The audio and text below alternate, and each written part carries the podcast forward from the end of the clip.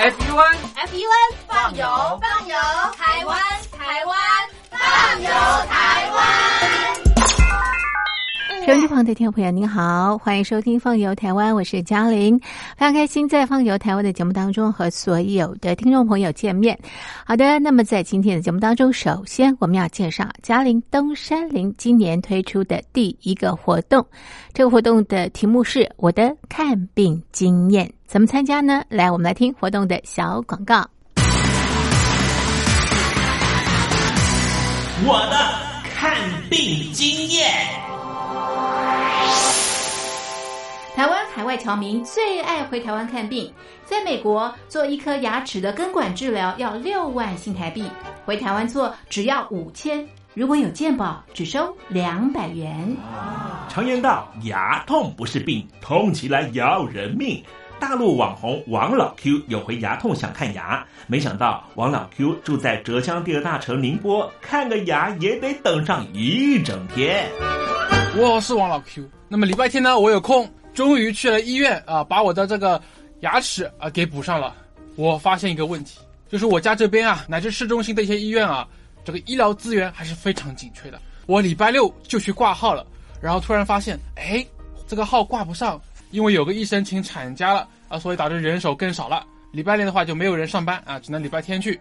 那礼拜天就礼拜天吧，行吧。还好我聪明啊，礼拜天啊预约了个号，早点把这个病看好了。医生上班了，我就噗噗噗过去了。好呀嘛，那家伙一看，这里面那个医生就就一个在工作啊，然后休息区的椅子啊，全部啪啦啪啦坐满了患者啊。哎，我寻思市中心那个医院啊，预约，于是我就去查了资料啊。根据数据统计啊，二零一八年中国每千人口医生数是二点五九个，但是德国、澳大利亚那些发达国家他们有四个，然后在农村里面会更少，仅为城市的百分之四十五。哎呦哎呦哎呦哎呦！宁波的人均 GDP 排名占全中国的第十三名，看病这么难，看看首善之都北京怎么样？这家病啊，这简直他妈人山人海，这病人这么多啊，太吓人了，人山人海。那电梯都排班上不来，哎呀，我的天！哎呀，我的天！我的天哪！这医院这简直不像话！你看看等候就诊的人啊，庙会也没这么热闹啊，集会呀什么游行也没这么多人。同志们、朋友们，千万别得病啊！得了病要了命啊！看吧。河南有个孝顺的孙女带着爷爷上医院，明明只是被蚊子咬一下，医生还是硬开了三种药。医生给开的药三种，这俩是每个两盒，这一个软膏是一个。医生的诊断结果是眼睛水肿是因为过敏，但是我爷爷又没有什么过敏的症状。如果是过敏的话，他不可能只在左眼的下面起一个包吧。哎呀，蚊子咬了一口，花了七十块钱。什么乱开药？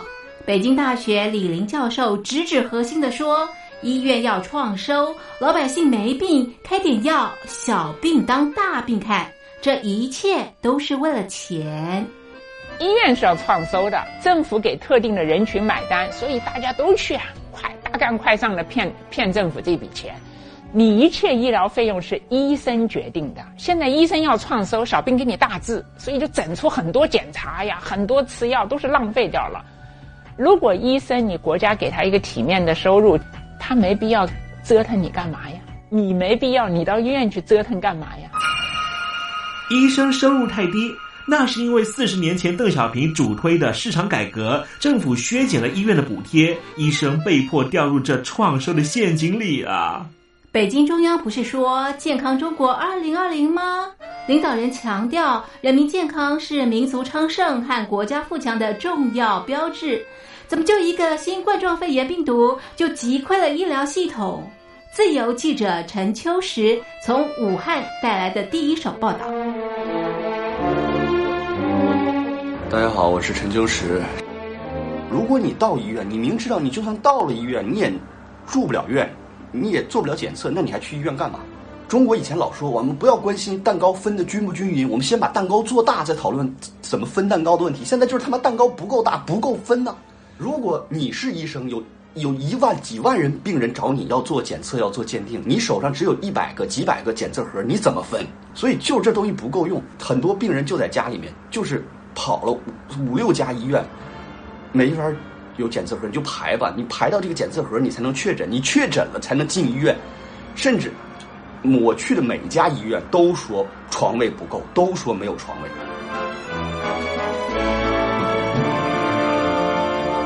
这一次，我们暂时战胜了新冠状病毒，趁着下一场病毒还没有来之前，一起解决医疗问题吧。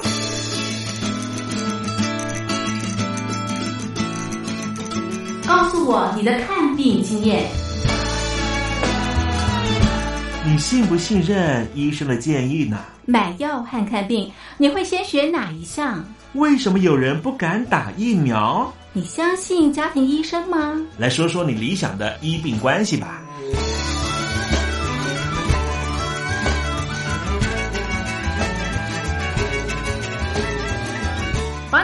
写下来，寄到台北邮政一千七百号信箱，或是寄到 lily 三二九小老鼠 ms 四五点 highnet 点 net。我们会抽出十份可以让你穿越屏障、吸取新知的知识接收器，让你充分感受到学海无涯、万分自由的喜悦。告诉我你的看病经验。我的看病经验，这是嘉陵东山林今年推出的第一个活动。我们从小到大呢都有看病的经验，不同的阶段看病的感受都不太一样。特别是这个时候，因为新冠状病毒肺炎，所以大家看病的滋味呢，真的是五味杂陈。您都可以写下来寄给我们参加活动，就有机会把我们准备的短波收音机带回家哦。好，那么活动从现在开始一直进行到七月底，所以收音机旁的好朋友在七月底之前都可以参加活动拿大奖。来信请你寄到台北邮政一千七百号信箱，台北邮政一千七百号信箱，嘉玲收或者是东山零收。电子邮件请你寄到 lily 三二九小老鼠 ms 四五点 hi net 点 net l i l i 三二九小老鼠 ms 四五点 hi net 点 net。嘉玲、东山林在台北等候听众朋友的来信喽。好的，那么接下来呢，我们要跟资深导游杨伯良杨大哥来到宜兰旅行喽。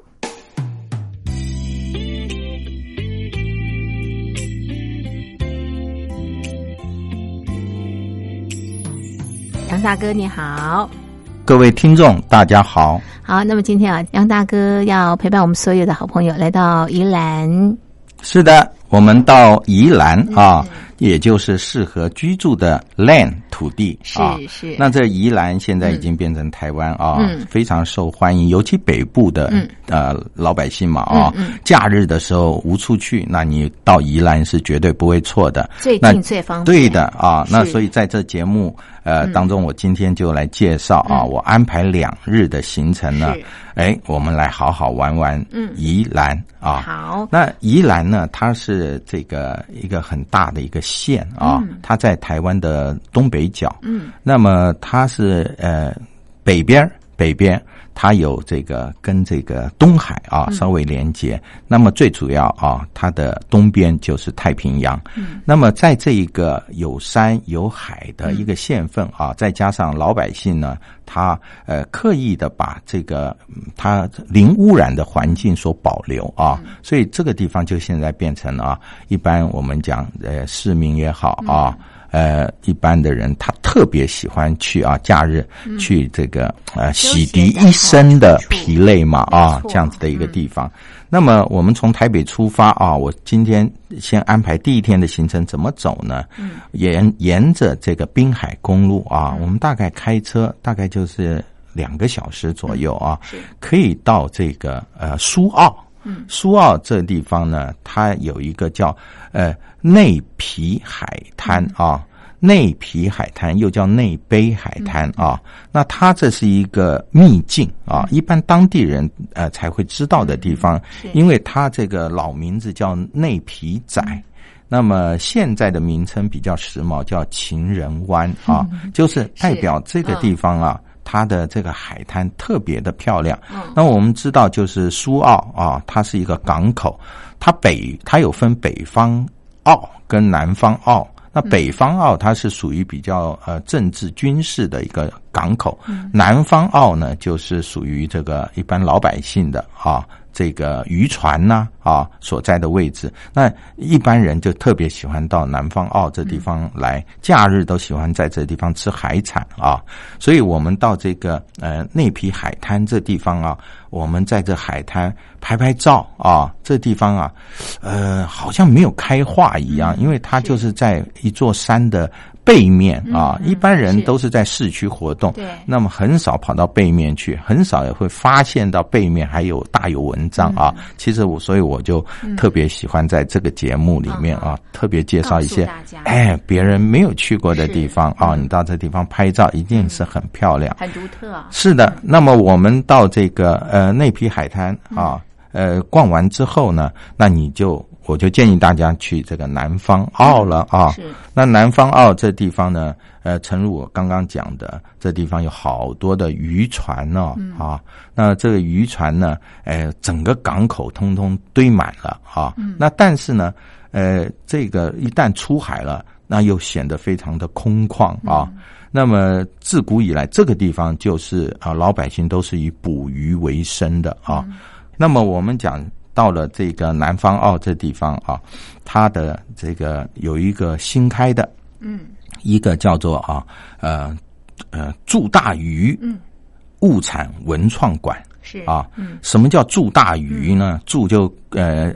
祝福的祝啊，庆祝的祝，哎，大鱼啊，祝大鱼呢？它其实是呃代表当地人就代表鱼获丰收的意思。其实从字面上我们也可以感受得到啊。对，那它这个物产文创馆就是把南方澳这地方啊，嗯，呃，所有的这个渔产啊，那么集结在这个呃文创馆里面啊，然后告诉大家我们这地方啊，南方澳。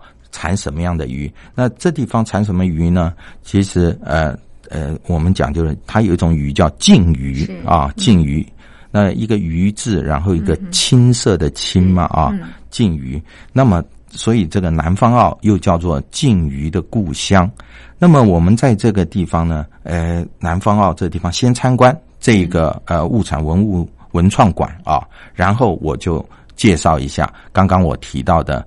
呃，南天宫啊，这个南天宫呢，它是当地的呃一个信仰中心，嗯，它的历史也是非常的悠久了。呃，它当然，它在一九五六年的时候啊，呃，曾经整整修过。这里面最大最大的一个特色呢，也是为啊所有台湾人呢，如果到苏澳这地方来啊，都会知道这个宫里面啊，它呃放置了一个。呃，全台湾最大的黄金妈祖。啊，是。啊，那这黄金妈祖啊，它有两百公斤重哦，啊，两百公斤。那么它是放在三楼。哦，啊，它这整个呃南天宫啊，它的这个高度啊，嗯，呃是五层楼，但是旁边有一个十几层楼的建筑物，那就是香客大楼。哦，也就是说，我们如果说哎要住在这地方。呃，它也有便宜的呃住宿。那么我们到这个呃三楼参观这黄金妈祖之外啊，哎对，其实二楼啊，嗯，它也有一尊呐，是玉妈祖啊，也就是用玉打造的。哦，是的。那么这两尊妈祖啊，呃，是特别的灵验啊。那么呃，所以啊。呃，我们刚刚讲，就是说当地的渔民啊，是呃，让他呃，除了每天去很多人去奉祀之外啊，全省各地的人啊也会到这地方，所以他的香火是很盛的。是。那么在这个呃早期啊，我们讲就是两岸还没开放的时候啊，呃，这边的渔民又跑到呃。福建莆田，嗯。啊，这个湄洲岛又请了另外五尊啊妈祖，现在是放在一楼，所以各位刚刚我这样一介绍，你就明白了啊。三楼是黄金妈祖啊，二楼就是玉妈祖，是一楼就是五尊从湄洲过来的妈祖啊。所以它这个里面总共有七尊妈祖像了。你说灵验不灵验啊？是。所以我们到这个南天宫啊，这地方是必来的一个地方。嗯嗯。然后呢，呃，如果你有时间啊，我会推荐就在几步之遥，隔一条路的地方啊。那个地方有个叫静安宫，嗯嗯，是。那静安宫是一座寺庙，哎，这个寺庙 也是妈祖庙。是。那这有什么特别？就是它放了一尊全台湾最大的珊瑚妈祖。哦，是用珊瑚打用珊瑚打造的啊。是。那这珊瑚打造的妈祖有六百公斤重啊。是。所以我讲说，你到这个苏澳、南方澳这地方来啊，那么真的。啊，就是要看这这些妈祖像啊，是好多尊哦。是的，嗯，好，那么我们呢，呃，参观完这地方了以后，那么我们就往这个宜兰市方向走啊，宜兰市方向。嗯呃，一般人到宜兰啊这个地方来，大部分喜欢去什么礁溪，对不对？去泡泡温泉，对不对？啊，是。还有就是喜欢到罗东，嗯嗯。罗东呢，就是它以知名的这个夜市出名啊。但是我为什么推荐宜兰市呢？啊，那宜兰呢，因为这地方，我告诉各位听众啊，你到宜兰，如果真的想要了解一个深度的文化啊，你就必须到这宜兰市的旧城区这个地方。那这个旧城区啊，当然它的城墙啊，现在已经看不出来了。是，可是你可以从它的街道啊，像比如说它的马路啊，叫旧城东路、旧城西路、旧城北路、嗯，旧城南路。那旧城路这个就是它以前的城墙被打掉以后做成这个马路嘛，啊。所以你到宜兰市的话，你就去找旧城路啊。那旧城路呢，我特别特别推荐，它有一条巷子叫做光大巷。嗯，那这一条就是保存了宜兰最原始、最原始的文化、嗯，人文啊，都在这地方可以。光大巷对，光大巷啊。那么这地方现在啊，也我们讲呃，经过当地居民啊，呃。刻意的保留，就他们成立了一个社区，这个社区叫做鄂王，鄂就是河北那个简称的鄂，是鄂王社区社区发展委员会啊。那在他们细心的这样子的一个经营之下，这个地方现在哇。好多人，好多人啊！现在发现到说，居然宜兰的文化有这么璀璨，嗯，这么好啊！那我们讲就是说，我们到这个呃，就说到二王社区吧啊。这二王社区呢，它就在这个哎旧城区，它的呃西边西门这一带啊。西门呢，它为什么这地方呃？光大巷就在这地方。为什么我会介绍大家到这个地方呢？因为它距离这个宜兰河最近。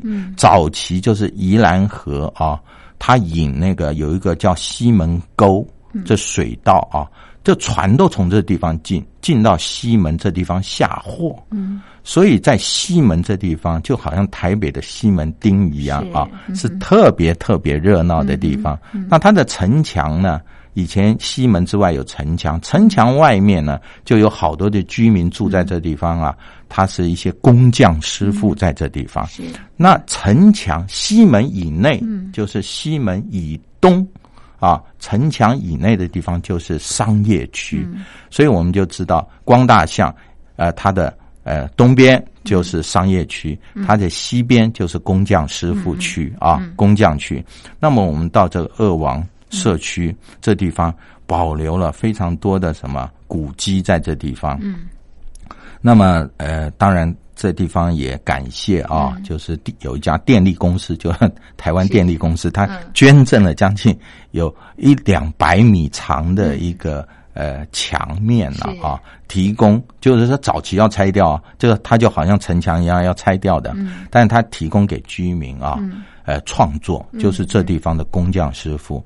那呃，其实在这个宜兰啊，呃这个西门这地方的工匠师傅啊，数量到现在为止还是全台湾啊是数一数啊，除了鹿港之外啊，那么宜兰的这地方的工匠师傅啊也非常非常的多啊。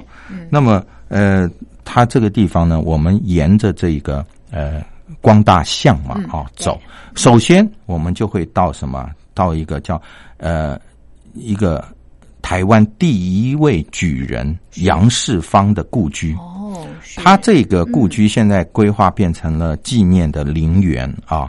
那他是因为他呃一生爱他的乡土啊，而且日日据时代他跟这个日本人反抗啊。呃，他呃在这个地方呢，他恢复他以恢复中华文化啊这样子为他一生的职志。嗯，那么他所以为什么这地方叫鄂王社区？鄂鄂王就是南宋的岳飞。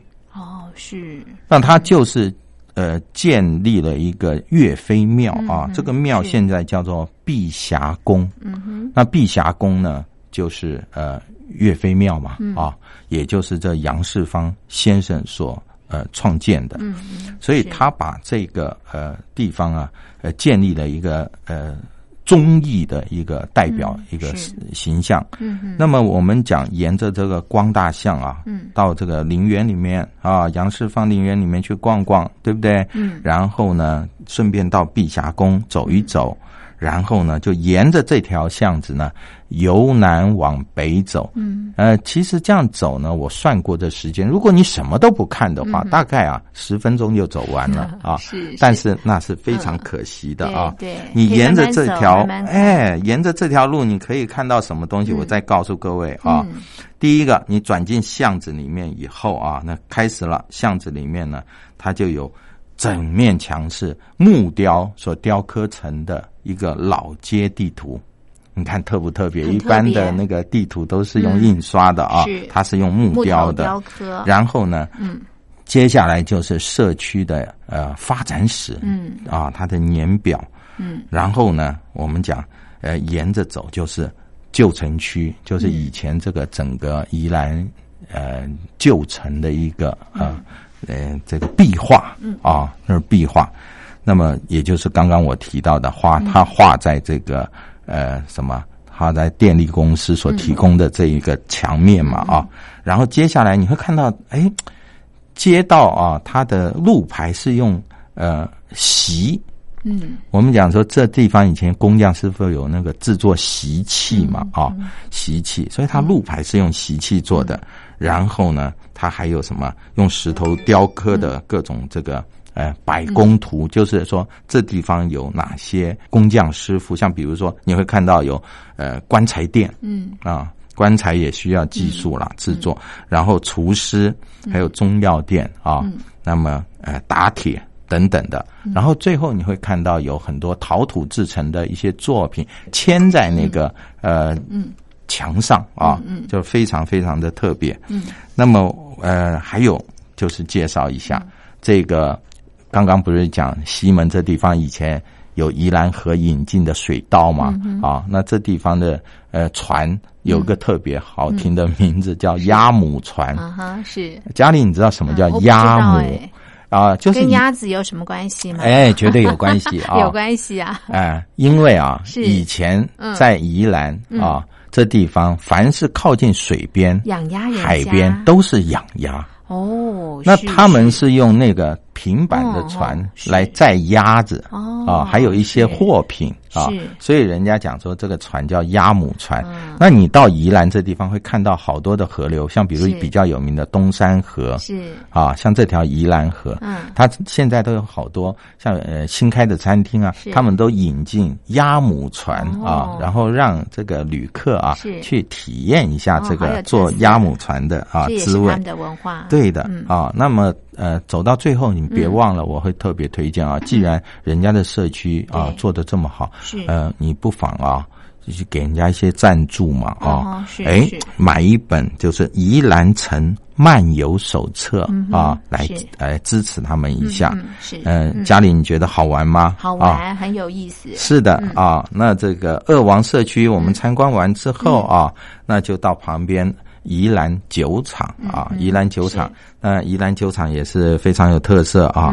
那么它早期叫做这个甲子兰酒文物馆，那这地方啊，它有呃，当然宜兰的水是台湾最好的水啊，它的这个泉水啊，是。呃，我们讲就是它可以生饮啊，嗯，之外，它这个种出来的这种农作物啊，也是特别的甘甜。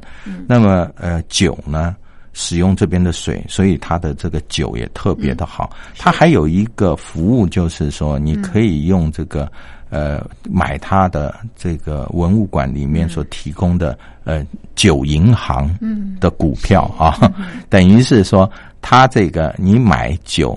那可以藏在它这个地方啊，来过了若干年之后，或许啊，它就增值了啊。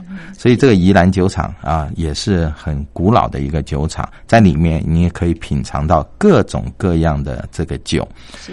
那旁边呢，也有这个呃比较新颖的啊规划的新月广场，它是有一个大百货公司在这地方啊，所以你也可以逛逛。那么当然。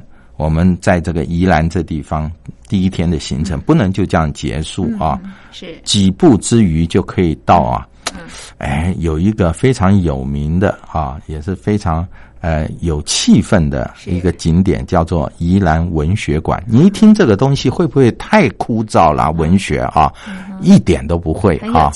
如果你看过台湾有个广告是金城武拍的。广告啊，是是，他就是在这个文学馆里面拍的啊。那这个文学馆啊，它是一个老房子，木造的房子啊。然后呢，榻榻米，那坐在里面啊，哇，那真是还没有进去之前啊，光是从巷弄走进去以后，两边啊就是好多的这种花木扶疏啊。然后呢，哎。走到一个比较狭窄的巷子啊，就走进去就赫然见到一个老房子在这地方，现在已经被规划为这个宜兰的文学馆啊。那在这地方你倒没有看到很多的书，但是呢，你可以坐在里面啊。哇，如果外面这时候下个毛毛雨啊，那这是非常感觉非常非常的漂亮啊，气氛呢就好像嗯也。金城武的那个广告啊，在线一样啊，这么的有感觉，非常非常好。是。那么呃，不能免俗的，我们参观呃这个地方，喝完下午茶之后，我会呃介绍大家，还是到胶西泡一泡温泉啊。那呃最便宜的啊，而且最经济的，就是到它的这个。汤围沟啊，这个地方是。胶西的市中心嘛啊，然后这地方呢，它有开放式的一个温泉公园，嗯，那你脚就可以放在这个，哎，它规划非常好，大家就脚可以泡泡温泉啊。那么，就算即使旁边的公共温泉呃，这个泡汤是。啊，这个地方它也不贵啊，嗯嗯，所以呃，我会推荐。晚上我们就在这地方住喽啊！是，OK，好，这是我们宜兰的第一天的行程，介绍给所有的听众朋友。我们还有第二天的行程，所以大家千万不要错过了。好，今天非常谢谢杨大哥的介绍，谢谢您，谢谢。若我不曾为谁感伤，若我不曾为谁疯狂，若世界不再有希望。